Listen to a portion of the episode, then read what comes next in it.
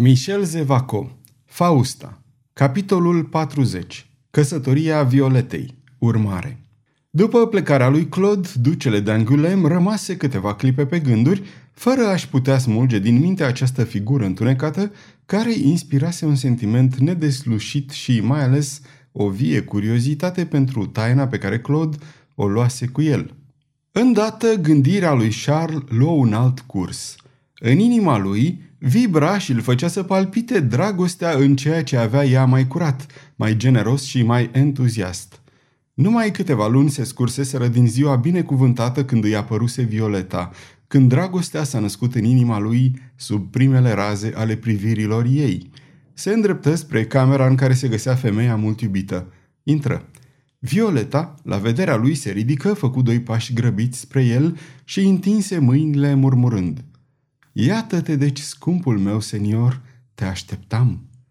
Era puțin palidă, iar în ochii mari, ațintiți asupra lui, străluceau dragostea și fericirea care o însuflețeau. Charles, orbit, luă o mână a Violetei pe care o duse la buze, într-un gest mai mult curtenitor decât pătimaș, care însă îi îngădui să-și ascundă tulburarea. Apoi, mânat de un gând neașteptat, o conduse sub un mare portret de unde zâmbea o femeie cu trăsăturile pline de o gingășie tristă și rosti simplu. Mama mea. Violeta ridică ochii cu atenție spre portret, își împreună mâinile și zise Cât de frumoasă este, scumpul meu senior, cât de bună trebuie să fie și cât de mult a trebuit să te iubească. Cu acea știință fără granițe a instinctului, Violeta o rezumase în întregime pe Maritușe prin aceste trei trăsături – frumusețea, bunătatea, dragostea. Cel pe care l-a iubit, continuă Charles fermecat de cele mai încântătoare emoții, o conduse apoi pe Violeta sub un alt portret și spuse Tatăl meu, regele Carol al IX-lea, așa cum era cu doi ani înaintea morții. Violeta contemplă îndelung portretul cu o deosebită atenție, apoi șopti. Bietul regișor.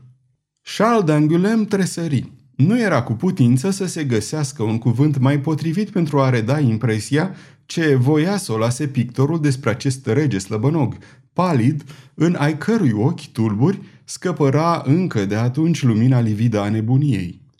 Stăteau astfel de vorbă, fără o emoție aparentă, despre lucruri care nu erau legate direct de dragostea lor. Despre această dragoste nu pomeneau nimic, dar toate cuvintele lor, toate gesturile lui Charles dovedeau că o face pe Violeta să intre în intimitatea familiei din care avea drept să facă parte de acum încolo. Se priveau zâmbind și clipa avea un farmec nețărmurit. Charles, tremurând, scoase atunci dintr-un sipet o casetă care conținea mai multe bijuterii și mai cu seamă brățări și inele împodobite cu diamante. Printre inele se afla unul foarte simplu, din aur mat, care avea o singură perlă încrustată în ghearele monturii, o bijuterie fragilă de o extremă finețe. Iată, zise el atunci, un inel pe care Carol al nouălea l-a dăruit mamei în ziua nașterii mele – Mama l-a scos din deget când am părăsit-o și mi l-a dat, spunându-mi că acesta să fie inelul de logodnă pentru femeia pe care o voi alege drept soție. Apoi, palid și cu tremura de emoție, luă inelul, îl puse în degetul Violetei și șopti. Iată inelul de logodnă pe care mi l-a dat mama. E al tău, Violeta, și tu ești draga mea logodnică, așa cum ai fost aleasa inimii mele din prima clipă când te-am văzut. Amețiți amândoi, extaziați de emoție, își căutau mâinile, privirile li se înlățuiau, iar brațele li se deschideau ușor pentru o îmbrățișare. În clipa aceea, cineva bătu la ușă. Aproape în același timp, intră un servitor apropiat al ducelui și Charles alergă înaintea lui. E prințul Farnes?" întrebă el nerăbdător. Nu, monseniore, ci un tânăr gentilom care vine din partea lui ca și din partea lui Pardaion și a meșterului Claude. Tatăl meu, murmură Violeta, a plecat deci? Charles luă mâna tinerei femei. Suflet drag, zise el, readus brutal de la vis la realitate, am să aflu unde ți este tatăl și ne vom duce să-l căutăm. Nu te teme, el ne așteaptă. După aceea se grăbi spre marea sală unde stătea tânărul gentilom anunțat, iar Violeta așteptă palpitând, dar liniștită căci de ce s-ar fi putut teme când lângă ea îi se găsea logodnicul. Tânărul duce salută politicos pe acela ce îl putea socoti prieten. Mesagerul se înclină și întrebă. Am onoarea să vorbesc chiar cu monseniorul Charles de Valois, conte d'Auvergne și duce d'Angulem? O femeie, murmură Charles. Dar, domnule, răspunse el apăsând asupra ultimului cuvânt. Monseniore, reluă Fausta, numele meu nu vă va spune nimic. Este acela al unei biete femei, trădată, înșelată, jocorită, împinsă la disperare de omul care domnește în momentul de față asupra Parisului. Ducele de ghiz. Da, și pentru a mă răzbuna împotriva lui, așa cum sper, am îmbrăcat acest costum care mi-a permis să intru în Paris și să mă mișc în voie. Ceea ce vă spun este numai pentru a mă scuza de faptul că, pentru dumneavoastră, voi rămâne numai mesagera unor prieteni. O, doamnă, nu-i nevoie de scuze. Aș fi nedemn de numele pe care îl port dacă, cerându-vă adevăratul nume, aș semăna în sufletul dumneavoastră cea mai mică neliniște. Cauza dumneavoastră mi este apropiată pentru că sunteți, ca și mine, o victimă a lui de ghiz. Să nu mai vorbim de omul acesta, zise Fausta așezându-se în fotolul oferit de Charles și să ne ocupăm de mesajul pe care am acceptat să vi-l transmit. Poziția Faustei era periculoasă. Știa prea puține lucruri și ceea ce nu cunoștea trebuia să-l oblige pe Charles să-i spună chiar el. Monseniore, îi se adresă ea, îngăduiți-mi o întrebare.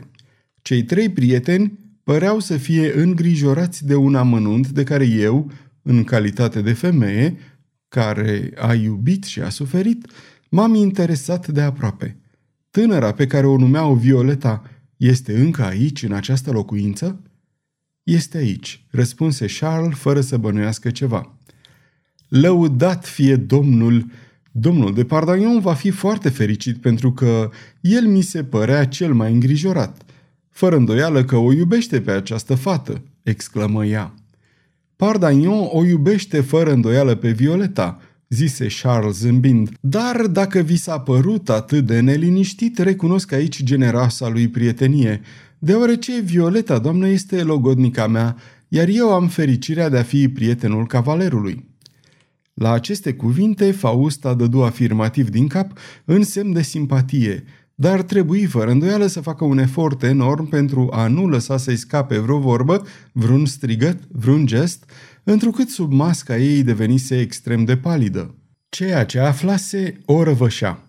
Însemna răsturnarea bruscă a întregii gândiri și a tuturor sentimentelor ei. Violeta nu era iubita lui Pardagnon. Violeta era logodnica lui Charles d'Angulem. Pentru a spune ceva, pentru a câștiga timp și a încerca să-și limpezească propria simțire, ea continuă. Nu mă mai mir acum de grija arătată de domnul de Pardaion pentru această tânără. Gentilomul pare să nu trească pentru dumneavoastră o nemărginită afecțiune. Da, rosti Charles înduioșat, Pardaion îmi este prieten și în viața mea joacă rolul unui zeu protector. Îi datorez bucuriile mele cele mai neprețuite. Dacă am regăsit-o pe aceea pe care o iubesc, dacă ea n-a murit, toate acestea lui le datorez. Cum? exclamă Fausta. Biata copilă s-a găsit deci în primejdie de moarte? Întrebarea fusese atât de firească, încât Charles începu să povestească întâmplările din piața grev, insistând, bineînțeles, asupra eroismului cavalerului de Pardaion. Fausta, în timp ce asculta cu atenție, făcea în minte planuri și hotăra soarta Violetei. Să o ucidă? La ce bun acum? Era de ajuns să o îndepărteze pentru totdeauna pe Violeta de ducele de ghiz și, în acest caz, situația se putea rezolva astfel. Pardagnon va fi prins acolo unde se afla. Farnes și Claude erau prizonierii ei și încă astă seară tribunalul secret îi va condamna la moarte. Nu-i mai rămânea acum decât să pună mâna pe ducele de Angulem și să o îndepărteze pe Violeta. Asupra acestor două chestiuni își îndreptă acum Fausta întreaga ei forță de uneltire și de voință. Când Charles sprăvi emoționat povestirea, ea continuă. Acum înțeleg totul. Acești gentilomi, în graba lor, n-au putut să-mi dea decât informații trunchiate. De aceea nu înțelegeam rostul întâlnirii pe care o stabileau. O întâlnire? întrebă Charles uimit. Văd că trebuie să vă povestesc lucrurile de-a fi rapăr. După cum v-am spus, monseniore, supravegheată, hăituită, am intrat în Paris datorită acestei deghizări. Pe scurt, sunt de religie ceea ce ei numesc hugenotă. În cazul acesta, doamnă, zise el, vă sfătuiesc serios să vă ascundeți repede. În Paris se ucide, se spânzură, se dă foc. Știu, răspunse Fausta pe un tom de mâhnire și de tulburare admirabil de firească. Venită pentru împlinirea unei grele misiuni, m-am costumat astfel, am tras la un han simplu din strada Saint-Denis, hanul Devinier. Mi-am petrecut acolo o noapte foarte liniștită. Dimineața s-a scurs de asemenea fără vreun incident. Mă pregăteam tocmai să ies, adineauri, când, deodată, strada se umplu de larmă. Se striga la moarte. Pe neașteptate, un om cu veșmintele sfâșiate pătrunse în han și, aproape îndată, o ceată de călăreți trecu pe stradă ca un vârtej. Era Pardaion!" exclamă Charles. A scăpat?" Pe deplin salvat, liniștiți-vă. Gentilomul acela, după cum am aflat imediat, era într-adevăr cavalerul de Pardaion. L-am luat drept un hugenot și, deschizând ușa unei cămăruțe în care mă aflam, i-am făcut semn să intre. El se apropie nu ca cineva care se ascunde, ci păstra o înfățișare foarte liniștită. Cât de bine îl recunosc în toate acestea! L-am întrebat dacă e protestant. Atunci mi-a spus numele său, fără să-mi explice motivele pentru care era urmărit. Apoi m-am străduit să-i spăl și să-i pansez rănile cât mai bine. Au trecut astfel două ore când, prin ușa cu geama cămăruței, el văzu intrând în salon doi oameni pe care eu nu-i cunoșteam. El le făcu semn și aceștia se apropiară. Lucru curios, el își rosti numele și pe al dumneavoastră, ca și cum cei doi oameni nu l-ar fi cunoscut. Erau, după cum am aflat, aproape numai decât prințul Farnes și un cetățean numit meșterul Claude. Ei nu-l cunosc într-adevăr, iar unul dintre ei nu l-a văzut decât câteva clipe. Continuați, doamnă. Apoi a avut loc o convorbire destul de lungă, în care s-a pomenit de dumneavoastră și de tânăra fată. Orășanul a povestit că a ieșit de aici din locuința dumneavoastră ca să-l caute pe prințul Farnes. E adevărat, exclamă Charles foarte interesat. Și că-l găsise, continuă ea. A mai adăugat că amândoi au pornit spre strada Bare, dar că meșterul Claude, fiind recunoscut de goarzii ducelui de Ghiz, trebuise să fugă. S-au repezit în strada Saint-Denis și au intrat în hanul de vinie ca să aștepte potolirea agitației populare. Mă duc să-i caut!" exclamă Charles ridicându-se. Să nu cumva să o faceți!" strigă Fausta. Așteptați sfârșitul mesajului. Atunci cel numit meșterul Claude începu o poveste lungă. Auzeam că este vorba de dumneavoastră și cuvântul căsătorie mi-a ajuns de mai multe ori la urechi. Prințul Farnes și cavalerul de Pardaion ascultară cu egală emoție povestirea. În sfârșit, orășanul, meșterul Claude, se duse să cerceteze strada și se întoarse spunând că era plină de furioși, ale căror strigăte se auzeau și că începuseră să scotocească prin case. Cavalerul de Pardaion propuse să ieșim printr-o ușă din spate. Dar încotro să mergi după aceea? Atunci, monseniore, am propus celor trei oameni, a căror situație mă impresionase, să se refugieze în locuința unui prieten al meu, situată foarte aproape – da, zise prințul Farnes, dar cum să-l anunț pe logodnicul fiicei mele? Ultimele cuvinte erau o capodoperă de șiretenie. Aflând toate acestea, Charles le găsea atât de firești încât nici nu se gândea să pună ceva la îndoială. Fausta, văzând încrederea ducelui, spuse mai departe. Când prințul Farnes a vorbit despre nevoia de a vă înștiința, m-am oferit ca mesager. A, doamnă, exclamă Charles, luând o mână a Faustei și ducând-o la buze, Adineauri voiam să vă respect taina, acum însă vă rog să-mi spuneți cui îi sunt dator un atât de mare serviciu. Fausta clătină din cap cu melancolie. Ceea ce am făcut nu este într-adevăr mare lucru și nu merit vreo recunoștință. Pentru a reveni la conținutul mesajului, s-a stabilit ca cei trei oameni să se refugieze în locuința de care le vorbisem și să aștepte acolo noaptea ca să plece de acolo. În ceea ce vă privește, cavalerul de Pardagnon mi-a arătat amănunțit locul locuinței dumneavoastră și mi-a spus să mă prezint ca venind din partea prințului Farnes, a meșterului Claude și a domnului de Pardagnon, ceea ce am și făcut. Apoi am ieșit cu toții printr-o ușă dosnică. I-am condus până la locuința prietenului meu, unde se vor găsi în siguranță și de unde nu vor ieși decât astă seară la ora 11. Iată întocmai ceea ce mi-a spus cavalerul de Pardaion. Pentru Dumnezeu, doamnă, rugați-l pe ducele de Angulem să nu se miște înainte de venirea nopții. În momentul când mă depărtam, prințul Farnes mi-a mulțumit și apoi a adăugat următoarele cuvinte pe care vi le transmit. Astă seară, la miezul nopții, îi vom aștepta pe duce și pe fica mea la biserica San Paul, să n-aibă grijă de nimic, totul va fi pregătit. La biserica Saint Paul, rosti Charles beat de fericire. Înțeleg, înțeleg totul. Astă seară la 12, la biserica Saint Paul. Voi fi acolo cu Violeta. Fausta se ridică și spuse cu un accent plin de căldură.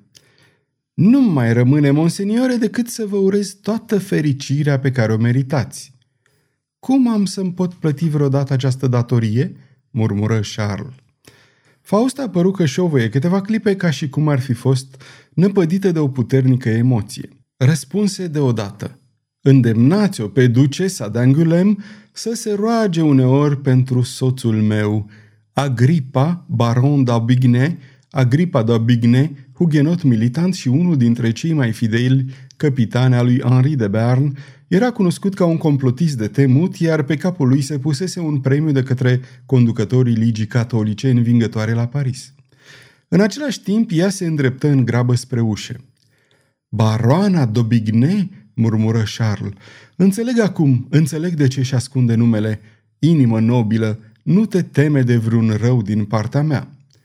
Câteva clipe mai târziu, Fausta dispărea la colțul străzii în pasul liniștit al calului, urmărită de la distanță de la cheul său și murmurând cu un zâmbet care îi descoperea dinții ei mărunți, plini de cruzime. Acum nu-mi rămâne decât să o căsătoresc pe Violeta. Charles, cu inima tresărind de bucurie, alergă să o caute pe Violeta și luându-i mâna îi șopti. Suflet scump, astă seară vom fi uniți pe vecie. Astă seară vei fi ducesă d'Angulem. Sfârșitul capitolului 40 Aceasta este o înregistrare Cărțiaudio.eu. Această înregistrare este citită cu respectarea legislației în vigoare pentru site-ul www.cărțiaudio.eu. Copierea, repostarea, modificarea, multiplicarea, vânzarea, închirierea sau difuzarea acestei înregistrări fără acordul scris al Cărțiaudio.eu constituie infracțiune și se pedepsește conform legislației în vigoare. Pentru noutăți, vă invităm să vizitați site-ul nostru www.cărțiaudio.eu sau aplicația noastră responsivă pentru dispozitive mobile la adresa abonat.cărțiaudio.eu. Dacă vă place să ascultați cât mai multe cărți gratuite citite de mine, Valentin, sau de naratorii noștri voluntari, Vă invit să ne susțineți dând share pe conturile dumneavoastră de social media cărților noastre, dându-ne un like și, nu în ultimul rând, abonându-vă la canalele noastre de YouTube. Toate înregistrările Cărțiaudio.eu sunt din domeniul public și anume au trecut mai mult de 70 de ani de la moartea autorului și astfel opera a trecut în domeniul public. Nu se mai plătesc drepturi de autor pentru înregistrarea acestor opere. Puteți să îi susțineți prin donații pe naratorii noștri voluntari – dacă aveți o voce frumoasă, puteți deveni la rândul dumneavoastră narator voluntar în cadrul proiectului nostru. În anumite condiții, puteți chiar câștiga bani citind opere în cadrul site-ului nostru. Vă mulțumesc și vă doresc audiție plăcută în continuare!